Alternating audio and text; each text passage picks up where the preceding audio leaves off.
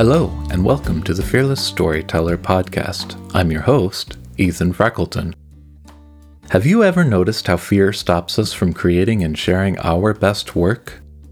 Join the Fearless Storyteller as we explore the heart and soul of writing stories, songs, and scripts that sell with the people who write them.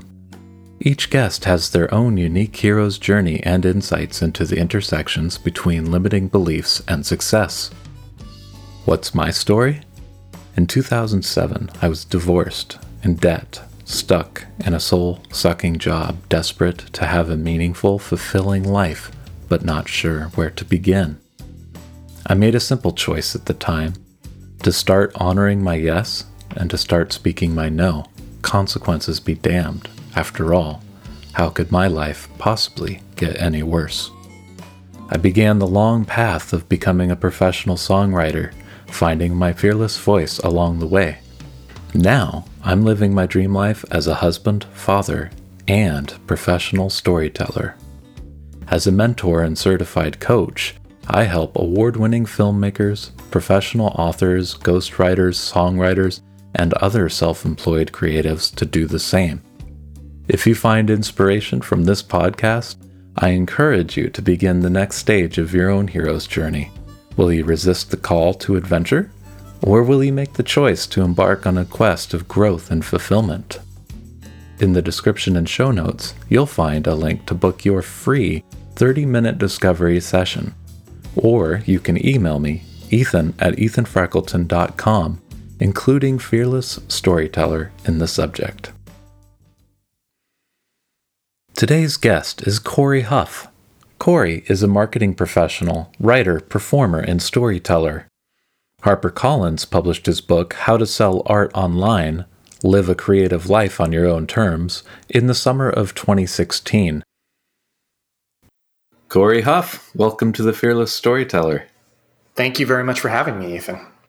Yeah, it's it's been a while since we had a chance to connect. It seems like you've been staying busy with work and life and creative play. And how are you doing yes, finding indeed. the balance? Uh, hmm. Sometimes I like to say I don't believe in balance. Uh, I, I guess I don't really know what balance looks like, or mm. uh, like saying balance sort of seems like an artificially imposed uh, thing. Like I do the things that I enjoy doing I don't do the things I don't enjoy doing. Uh, but I'm I also recognize that I'm in a very privileged place. I I've worked hard to get where I'm at, but also I've had a number of breaks. So I, I mostly do what I want. Then I feel really blessed to be in that position. Yeah, so that's a, that's a really cool way to answer the question to to say that you're doing the things you want. Um, sounds like you're living. You know, your actions are aligned with your intentions, and that's an exciting thing yeah you know i don't i don't have everything that i've ever wanted and I'm, there's still lots of things that i would like to do but i'm working on them and heading heading in the direction of my goals right and so you're talking about stuff that you'd like to do as opposed mm-hmm. to things you'd like to have and that's that's a very creative answer Indeed. in my experience yeah. Um, yeah so why don't, you, why don't you tell the listeners about yourself sure uh, so I uh, definitely identify as uh, what Emily Wapnick calls a multi-potentialite, um, or the scanner Renaissance soul, uh, as other mm. authors have called it. I um, I'm a marketer, uh, but I'm also at heart a storyteller. I've been a performer since I was a little kid. I started doing plays when I was very young, and I was in a touring Shakespeare troupe in high school, and got my degree in theater and have been perform- a performer all my life. And mm. that led me, of course, into marketing. Uh, and as a marketer, I've been able to use my storytelling skills to make a living for myself and then uh, continuing to perform uh, all over the Pacific Northwest. And mm. also, uh, you know, the last few years, it's also been uh, getting into writing fiction. Right. And so, sounds like you link all these activities together for yourself. In some ways, these, these, these all make sense under the same umbrella for you. Sure. Yeah. If you look at as if you look at the through line as story, then that's where it is. Yeah. I've been having this conversation with some people in a mastermind group that I'm running, and and there's definitely this consensus that like story is what you sell right when mm-hmm. you're when you're in a business and story story is what you sell when you have a book and story is what you're selling right when you have when you have anything that you're presenting right like to keep people engaged and yep. and and make it connect and resonate and I know that you've been somebody who's been doing masterminds for a long time. Um, and I actually came across you maybe around the time uh, you have a nonfiction book out that that came out what in 2016 I want to say yeah right? yeah how to sell your art online. Yeah and I think by accident at the time I came across your podcast the abundant artist and you know i'm in the same kind of indie writing community that you're in although i wouldn't lump your nonfiction book in that category but right i actually came across your podcast before i stumbled across the creative Penn or even 20 books to 50k mm-hmm. and and all these things that you were talking about resonated with me at the time. I was uh, just coming off of 10 years of being a professional songwriter. And everything you were talking about made so much sense to me, and and I've seen it playing out with books um, just as much as with art, although I'm not personally an artist. Um, so, what do you think is the overlap between running an artist and an author business in 2019? Hmm. Yeah, I don't know that I've been asked that question. So, the overlap is they're both the writing books, making art. They are the same. They're, they're creative activities. Um, you know, you're you're bringing something into being from your imagination. Uh, so in that sense, they're the same. Uh, the business models are very different, uh, mm-hmm. which is interesting. So the the business model for uh, writing books is essentially sell it on Amazon right? Or get a publisher mm-hmm. to give you a, che- a check. Um, and then the business model for selling fine art has a, a, a few different streams that you can sell it through galleries or you can sell it yourself at outdoor events or in your studio. Um, mm-hmm. And then you can license your images to uh, companies that want to put your images on their products.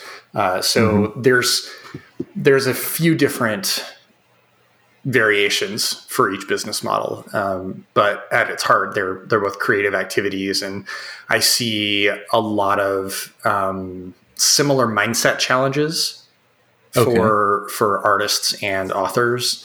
Uh, the you, if you if you're really good at writing, you've probably spent a lot of time writing, and mm-hmm. you probably haven't spent very much time thinking about marketing or business, and so you may not have those skills and Mm-hmm. Uh, the same thing for visual artists. And in fact, what I will often say to people is uh, this is true for every technician, right? It could be a mm. plumber, it could be a software engineer, it could be anybody who has a technical skill uh, that they're good at.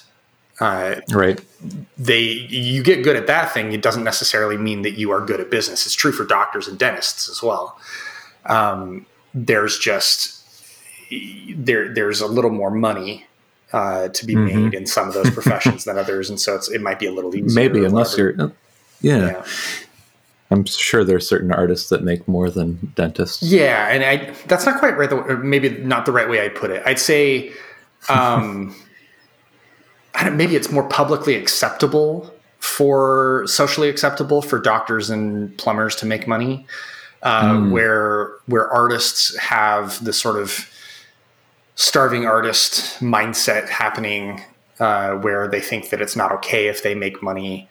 Um, and then there's also just the fact that like there's there's an oversupply of artists. There's a the, the mm. barrier to entry to being an artist is very low. You can pick up anybody can pick up a crayon or a paintbrush and or a, mm-hmm. a word processor and call themselves uh, an artist or a writer. But right. uh, if you're going to call yourself a plumber, um, you at least got to know how to use those tools and uh, and you got to have some sort of track record or something in order for people to hire you. Um, to be right. a doctor, there's licensing, and you have to have those letters behind your name in order to call yourself that. So the barrier to entry to being an artist is a lot lower, and so the competition is um, the, the competition is very high because that barrier to entry is so low. Right. So what I'm curious about um, this all I hope this is making a ton of sense mm-hmm. for for listeners. But to make it a little more personal, like wh- what about your story right what and like what journey and insights led you to even think about these things and the abundant artist right like what led you there, there to think like i can help these people yeah that's a good question uh, so i grew up very poor and mm-hmm. When i was in college i was the first person in my family to go to, to go to college so i was mm. sort of figuring a lot of things out on my own and um, I had to work while I was in college to pay for school. And my boss one day asked me, Hey, how much money do you want to make? And I looked at him like, I was like, What? I don't even understand the question. And I told him 30 grand because that was the most that anybody in my family had ever made. Uh, right. And he laughed at me and told me that he had made some, you know, figure that was 20 times that uh, right. before in the in the previous year and I just couldn't even understand it. Like to me, rich people were like leprechauns, like they didn't exist. And right, so you met so you met a leprechaun yeah, in college. Yeah, I met a leprechaun in college and he was like he just kind of blew my mind and sort of opened up um, ways of thinking about things that I had never thought of before. And mm. And I had another mentor uh, around the same time who was also uh, exceedingly successful and wealthy. And so it just the way they looked at the world and thought about things and talked talked about things was very different than what I had grown up with. So that sort of started me on the journey of thinking that maybe the world was not the way that I knew it. mm. And okay, so yeah, right. And so I graduated with my theater degree, and by the time I was entering my senior year, I had done a number of shows with some like big time professional actors, um, not celebrities, but like people that you would like people you see on TV all the time, that kind of stuff. Yeah. And, um, and they were telling me about what their life was like and sort of the reality day to day stuff of living in New York City as a theater actor. And my wife and I thought that didn't sound like very much fun. So we moved to Portland and decided that we would go and do theater in Portland. Uh, my wife's an actor too, and uh, be be in Portland, be able to have day jobs, make the art that we wanted to make instead of having to do like a drug commercial or something. Uh, mm-hmm. And that landed us here. I got a job working in marketing. Uh, it was my first job out of college, and um, and while I was working in that marketing job, I was thinking, what am I going to do with my creativity, with, the, with all these creative skills I have? How do other creative people make money? I have no idea. So I'll start mm. a blog because back in 2007, uh, that's what all the cool kids were doing. If you were trying to figure figure your life out, you started a blog.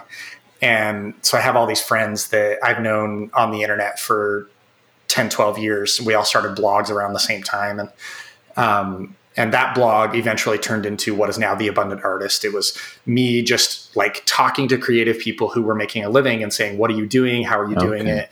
Uh, and then like even in, interviewing them and posting that interview as a recording like we're doing now but that back then i didn't know it was, it was called podcasting. Mm-hmm. and uh, so we did that for i did that for a number of years and then people started asking me to teach marketing classes uh, and and to do some marketing consulting because I was working in marketing for my day job and I had this blog and I was performing and so I started teaching marketing classes to like theater companies in Portland and uh, to artists and eventually the abundantartist.com which is what my blog mm-hmm. became mm-hmm. uh, you know it's been really since 2009 since we started teaching classes and um, Wow. And so I've had that business for more than 10 years. And uh, we've taught something like five, 6,000 artists, uh, like the basics of business. uh, and help them figure out whether or not they wanted to sell their work, and then if they do want to, how to sell their work. And um, along right. the line, I've been able to meet a lot of successful artists and learn from them, and get into the deep into the weeds on some art businesses that are really successful, and learn how all those work. So basically, working as a um, uh, as an observer and a, and a knowledge sharer within that industry. Right. Yeah. And so what I, what I hear is like one through line in all this is you've been lucky to whether I wouldn't I, maybe luck's the wrong word. In some way you've managed to line yourself up with mentors who are able to share with you, right, generously and give you insights and help you kind of pull back that veil on how things work. Yeah, I think And you sound yeah. I think it's a matter of being nosy and curious. Mhm. Uh, so I, I often ask people questions and they'll be like, I don't know how to answer that. And, um, or I, I, on the other hand, I can get, I can ask people questions and get them to talk for a very long time because I'm, I'm just curious about how people think about things. Uh, you know, I had such a limited way of understanding the world when I was growing up. And when I had some early revelations in my, in my early twenties about the world not working the way that I thought it did, it kind of blew my mind. Mhm. And then I just wanted to understand like what are all the ways the world works that are not the way that I think they work. And I find myself uh, having to shift paradigms relatively often because uh, life doesn't necessarily work the way that we think it does. We get stuck in thinking in certain ways. Yeah, seldom, right? Like we we have key events, or you know, we meet mentors who help us pull back that.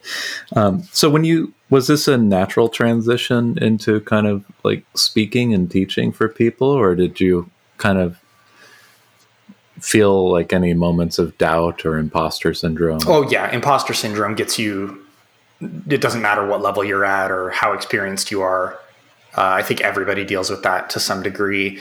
Um, the teaching and speaking thing is a pretty natural thing. I, I enjoy being on stage. I enjoy being in front of people, uh, telling stories and performing. Um, I also really like teaching. Uh, it's really fun. Uh, I like seeing the light go on for people. I like seeing take people take what I teach and doing something with it.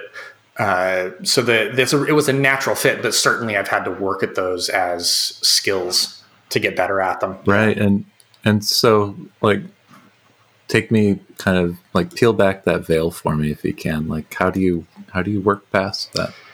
How do I get better at at teaching? Mm, Well, at, at dealing with the mindset or the imposter syndrome oh yeah, or um, yeah. I don't know. uh, Because this is like one of those universal complaints that people Yeah. have, and for a lot of people, it stops them from taking action. Yeah. So, I imagine like you are poten- a potential mentor for people who you know can get past that Mm-hmm. Yeah, block. I mean, part of it is so. So it. I think it works a little differently for everybody, right? Like it depends on your learning style and your comfort level with various things. Theater school for me did a lot of things. Did a lot of positive things for me, and one of them was learning how to address fear. Uh, As an Mm. actor, like in order to work, you are essentially going on a job hunt every four to six weeks you you get a job you work on that job for four to six weeks if you if it's a television show it's might be three or four months uh, and then you're out looking for a job again right so you and, then Right. even just doing the work itself like you are in live in front of a room of people and your job is to make them laugh or make them feel something and that is really really hard and you have to like put yourself out there and be super vulnerable uh, Mhm. And just be okay with what with whether or not it's good like whatever that means right Right. so, in that sense, going to theater school taught me that you can recover from almost anything that is scary or fear inducing uh, because it's almost never as bad as you think it is, and it's almost never as good as you think it is. It's usually just okay. And every once in a while, it's really good. And every once in a while, uh, you you really screw up. Right. And So it sounds like you don't you don't get that opportunity for perfectionism unless you just don't do it. Yeah, I mean, I think so. So writing is interesting as a new endeavor for me. I find myself dealing with um, fear in writing more than I do with live performance, and part of that I think is just experience. I have more experience as a performer than as a writer, but also as a Mm-hmm. writer, you're alone in a room, and you're just like You're not yeah, you're, you're as you alone with it. your thoughts. Uh, so Mhm. it's harder to push through the fear. I think. Um, and I haven't. I don't know that I've in figured that out as well as I have with being on stage. Right.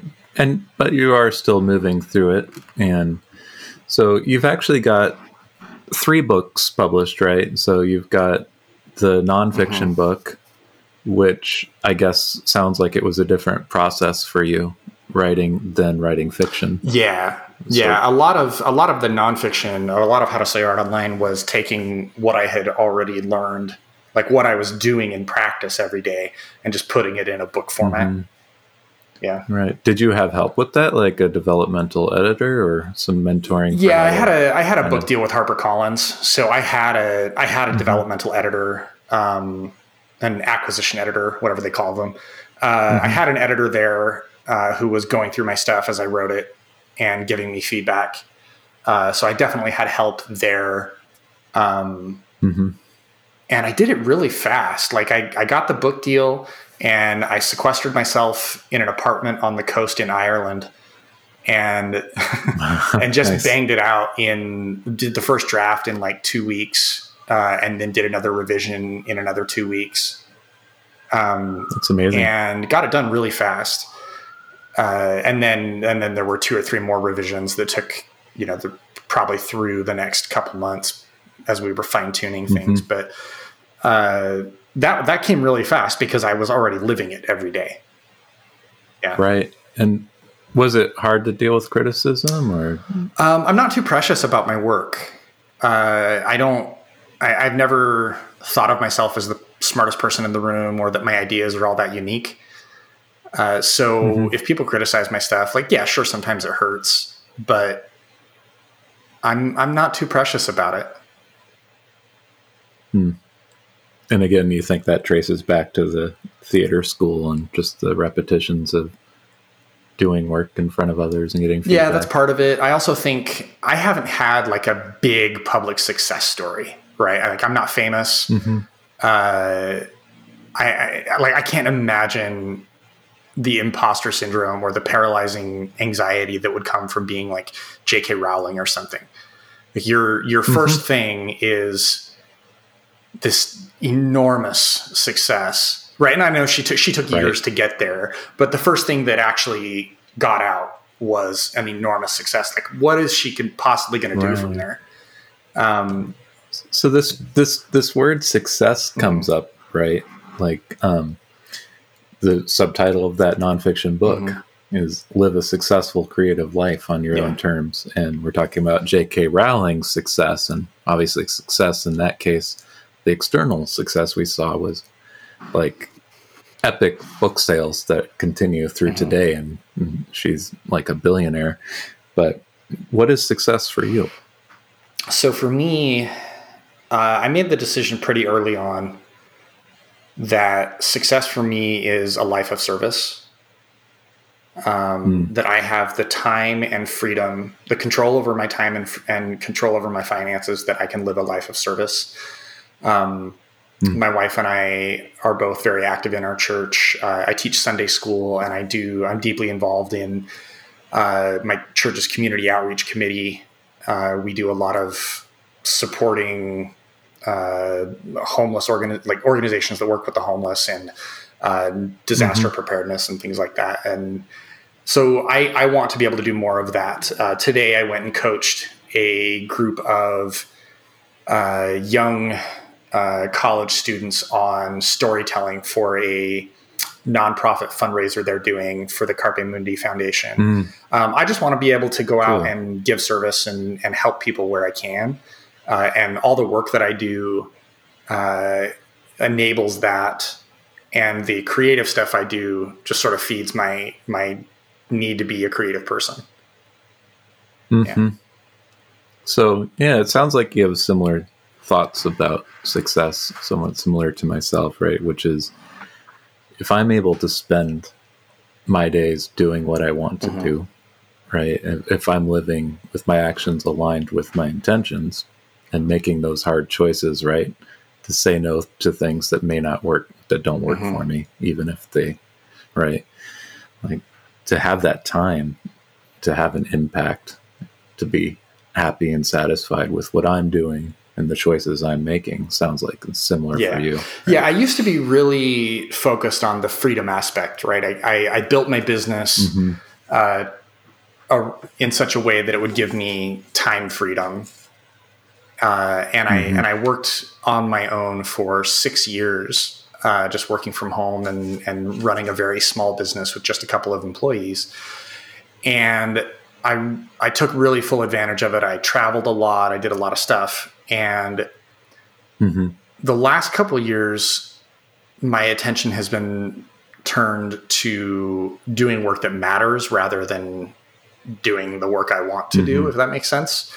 Um, yeah. So I, I've been looking more at how can I partner with people? How can I be a part of a larger organization or group of people who are doing important work that's going to positively affect people's lives. Right. And I'm going to tie this in for for a moment with the writing. So do you find that with the fiction you're writing is there any intention of kind of tying in that beneficial piece? Like making a difference, making an impact with your stories? Does that show up for you? Sorry, say that again. Um, so with your fiction that you're writing, right? Um, you've got a couple mm-hmm. fantasy novels, looks like in a series, right? Um, an argument of fairies and the unkindness of ravens. And does your desire to do beneficial work, right, and to be of service, does does that carry over into your writing? Hmm, that's an interesting question. It's really hard to answer those questions about your own work.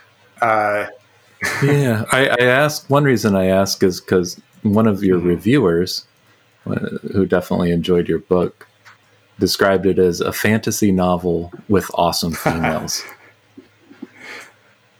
and so I was I was curious, you know, like you know how that how your beliefs and and your mission plays into the creative process, if at all, like how you yeah, I mean, certainly, they're worried certainly about. There are like I like heroes um, I'm, I mean, mm-hmm. I, I, there are books that I enjoy with anti-heroes and bad guys as the protagonists and stuff. Like those are fun. But if I'm given my choice, I prefer people who are heroes, people who are actively doing good.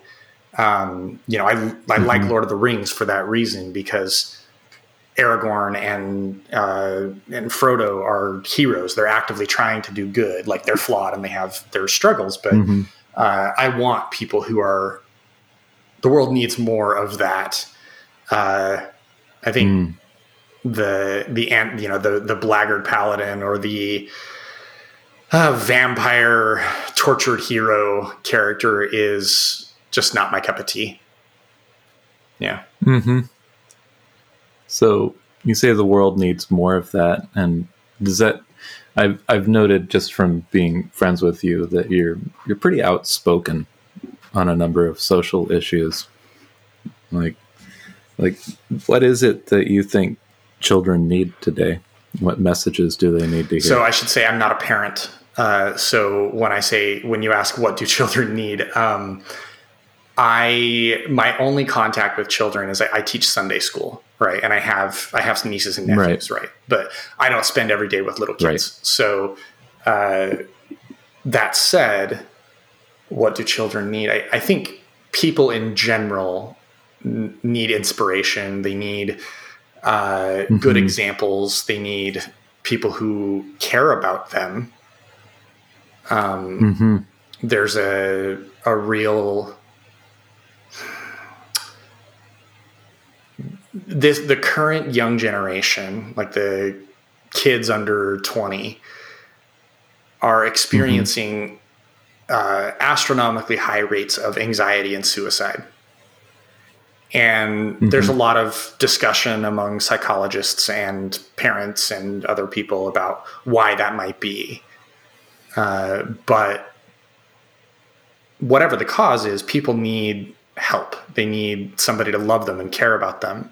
Um, I asked my Sunday school class once a few weeks ago, earlier this year, um, about this anxiety thing and why, you know, what what can the adults in their lives do to help them? And they said it would be great if the adults in our lives didn't make fun of us for having anxiety, right? Mm. And mm-hmm. that struck me as deeply sad and really cutting and telling uh, about the adults in those kids' yeah. lives. Um, and these are kids from uh, our, our church congregation has a variety of socioeconomic and uh, ethnic backgrounds. So I think it cuts across mm-hmm. most strata of society. Right. So it's yeah, a commonality. I think so. I think mm-hmm. so.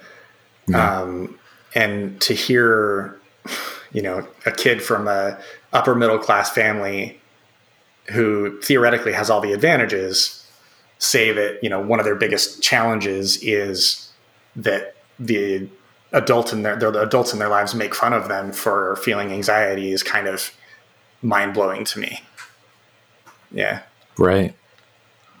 So I, I, I, wrote down a word earlier you used from what you kind of learned from your theater background, which is how to be vulnerable. And it seemed, you know, in that conversation you're you're talking about there, right? Like a lot of that making fun of somebody for having anxiety is right. It, it's almost like an attempt to shut down somebody's vulnerability. Yeah, I don't know what it is. I think uh, vulnerability makes us feel things, and um, mm-hmm. when we feel things, we react to it like we don't know how to process our own emotions, and so we try to shut it down so that we don't feel things anymore. And I think uh, a, a lot of adults see the problems that kids have as not valid problems, right?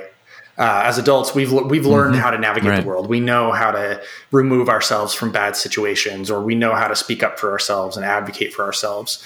Uh, but kids, even right. older teenagers, don't necessarily know that. Like they're still learning, and their problems mm. are significant problems to them, even if somebody else knows how to do that, right? So it's it's right. a little weird to make fun of somebody for having a problem instead of just helping them figure it out. Right. Well, and you know, as adults, we we've learned right strategies. Whether the strategy is to find safety through isolation, right, and and withdrawing, or there's you know a different approach, which is that vulnerability and trust piece, which is perhaps the longer road. Um, and yeah, it sounds like kids are craving that permission to have to have that more so. vulnerable I think space. The kids would really like to. Yeah. yeah, would really like to be able to connect with people, and that's hard. Yeah. Well, and I and I see it, you know, as it ties into the work we do. You know, I I coach creatives, and you've for a number of years been coaching creative people, and a lot of these limiting mindset beliefs, right? They have their roots in childhood and those patterns that are taught, um, and kind of have to go through this process of finding mentors to help deprogram right. that. I guess. Yeah, and so so for somebody who's listening to this and and is craving to find that permission to work past that imposter syndrome, to learn how to be vulnerable, um, to dare to be successful on the terms that you've defined it. Um, what advice do you have? Hmm. So I really, I'm a big fan of uh, the idea that, like, the, I think creatives are very susceptible to the follow your passion or follow your bliss uh, quote from Joseph Campbell. Mm-hmm. Uh, and I think there's some value right. in that, uh, in in figuring out what you're passionate about, and then f- finding a way to head in that direction. Um, at the same time, like you don't get paid for your passion unless you have a skill of some kind. Nobody's going to mm-hmm. pay you to be passionate about something. So theoretically, you need some sort of skill that people are willing to pay you for. Um, and I right. there's a great book called uh, Deep Work, uh, which I really love, where Cal talks mm. about uh, the need to like get actual work done and not wasting time on distractions.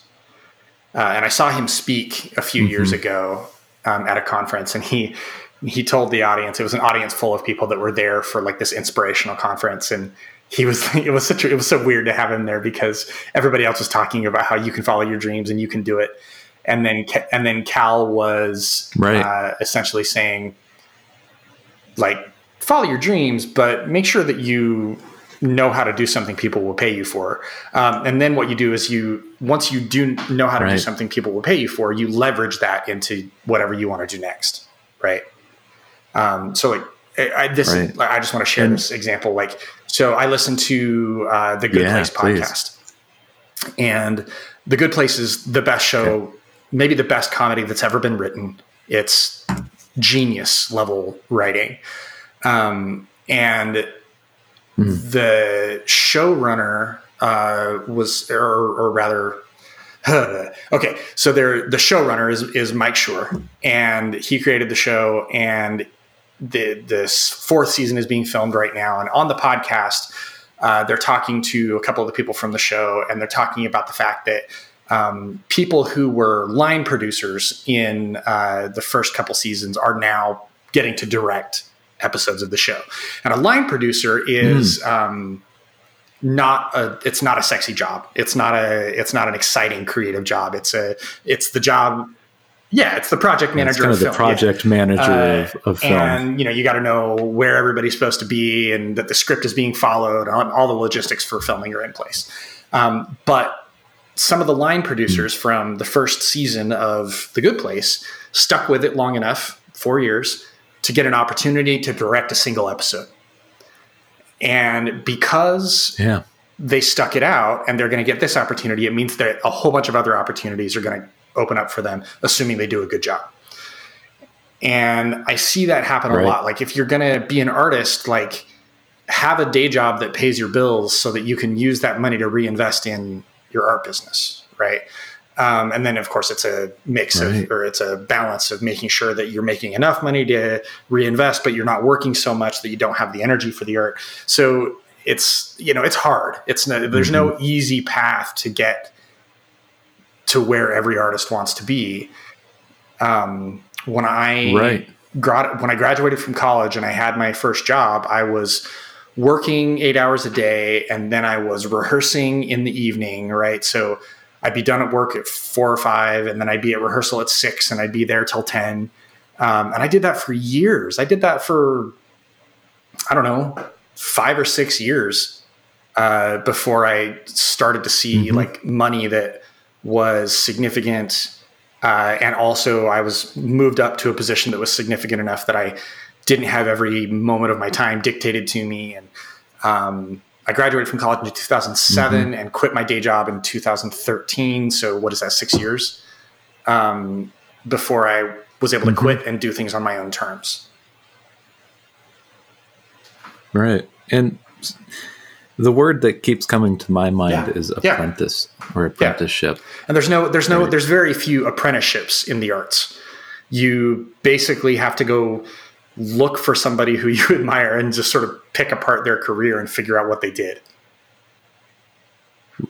Right. And sometimes there's organizations that can help depending on what your creative passion is. Like for me, my my introduction to craft, the idea of craft, because that's the other word that keeps coming to mind, is you have a passion about doing something, whether it's painting or making a movie or a book, but there is a craft involved.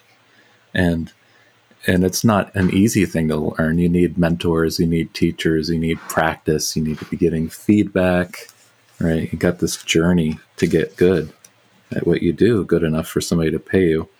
And so I know for songwriting, right, like there was a great organization I was I joined called the Nashville Songwriters Association.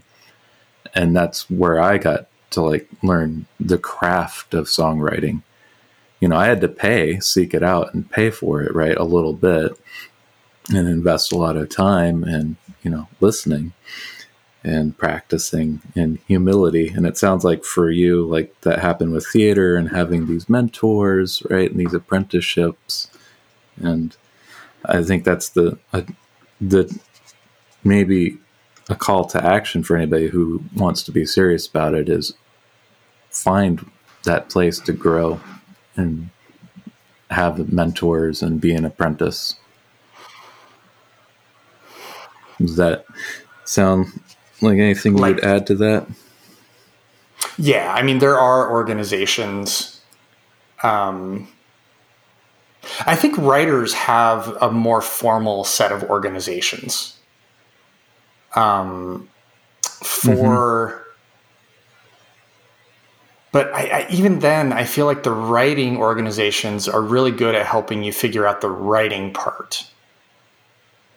But as far as the right. rest of it yeah the, the marketing piece not the, the marketing side, piece.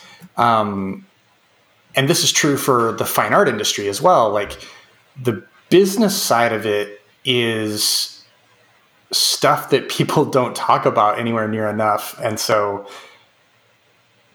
a lot of these organizations get taken over by strong personalities who think that you can't make a living as an artist or that artists shouldn't make money. Yeah. Um, mm-hmm. So it's it's really interesting. Like I, I've had over the years, uh, various people tell me that I'm doing artists a disservice that that they should only be creating art and mm. not worrying about the business stuff um, because it it takes attention away from making art and that's true it is it, it does take attention away uh, Interesting. but the reality is if you want to make right. a living from your work you can't just make work you also have to tell people about your work right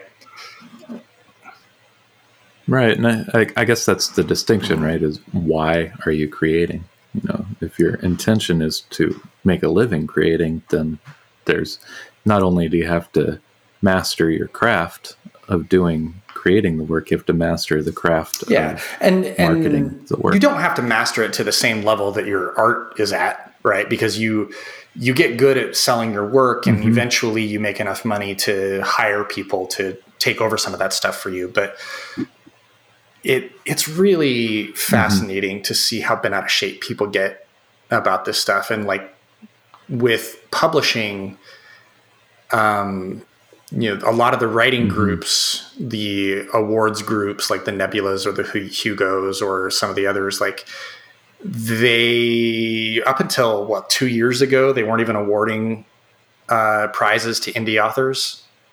Right? It was really weird. Um, right no, there's a lot of garbage in indie publishing, but there's there's been good quality writing in indie pub, indie publishing for years as well. And so it's a little weird that they're so right. far behind and there's still stories of, you know, indie writers getting nominated for awards and then getting treated like pariahs when they're at the award ceremonies. Like it's the mm-hmm. non-art side of being an artist is full of drama and strangeness. Mm, I, I, guess it could be. Um, I imagine there's positive ways to approach it as well. Yeah, there are. Um, and my my my my meta thought here is really, especially speaking to somebody like you, who's kind of this marketer, right, and understands the business side of the art and creativity is I think there's the opportunity to kind of apprentice on that side of the business as well, mm-hmm. right? Like you're learning how to do the craft of writing or painting, but you can also seek out mentors for how to, yep. like, how to sell your stuff, right? Or at least how to test it out and see if you can. Yeah, yeah, yeah.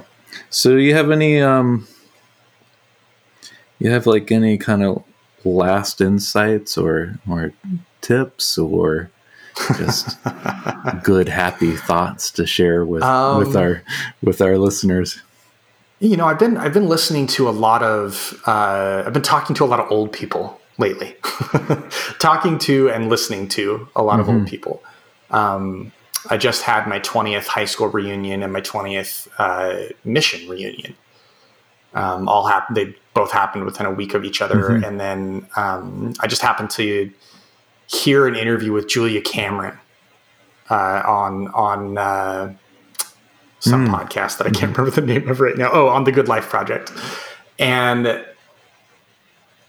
I feel like one of the things that I'm taking away from listening to older creatives, and I'm talking about Julia Cameron's in her 70s now. Um, right. These these people have a long enough view that the stuff that we feel really is a big struggle to them is all in the past and it is not a big deal to them anymore right uh, julia cameron was mm. addicted to alcohol and mm-hmm. cocaine for 10 years and that happened 30 years ago and she barely mentions it in the interview it's just not it's just not like it was it was important and right. it was difficult and it was hard but it was something that happened and now you know it's been whatever it's been 40 years since the artist's way came out and she's moved on to do you know she's published right. a couple dozen books and done so much writing and published so much that's kind of staggering and mm. uh, and I feel that way about yeah. other other older creative people that I've seen too. They just you just keep doing the work and you know you live your best life and try to enjoy yourself the best you can and if you're doing the work good stuff comes hmm I like that, Cory. Uh, if you want to just reach out stuff? to me directly, uh, CoryHuff.com is probably the best spot. Uh, that's C O R Y H U F F. Uh, if you want to learn about The Abundant Artist, you can head over to theabundantartist.com if you're a visual artist, painter, sculptor, or anything like that and that those are probably the best two ways to reach me. Awesome. Thank you Cory, very much. It's, it's been, been, a pleasure a, to a talk good with conversation. You. I hope you've enjoyed today's episode of The Fearless Storyteller. As a reminder, any and all links can be found in the show notes. And if you're enjoying this podcast, will you please consider leaving a review? By doing so, you'll be helping new listeners discover the Fearless Storyteller podcast.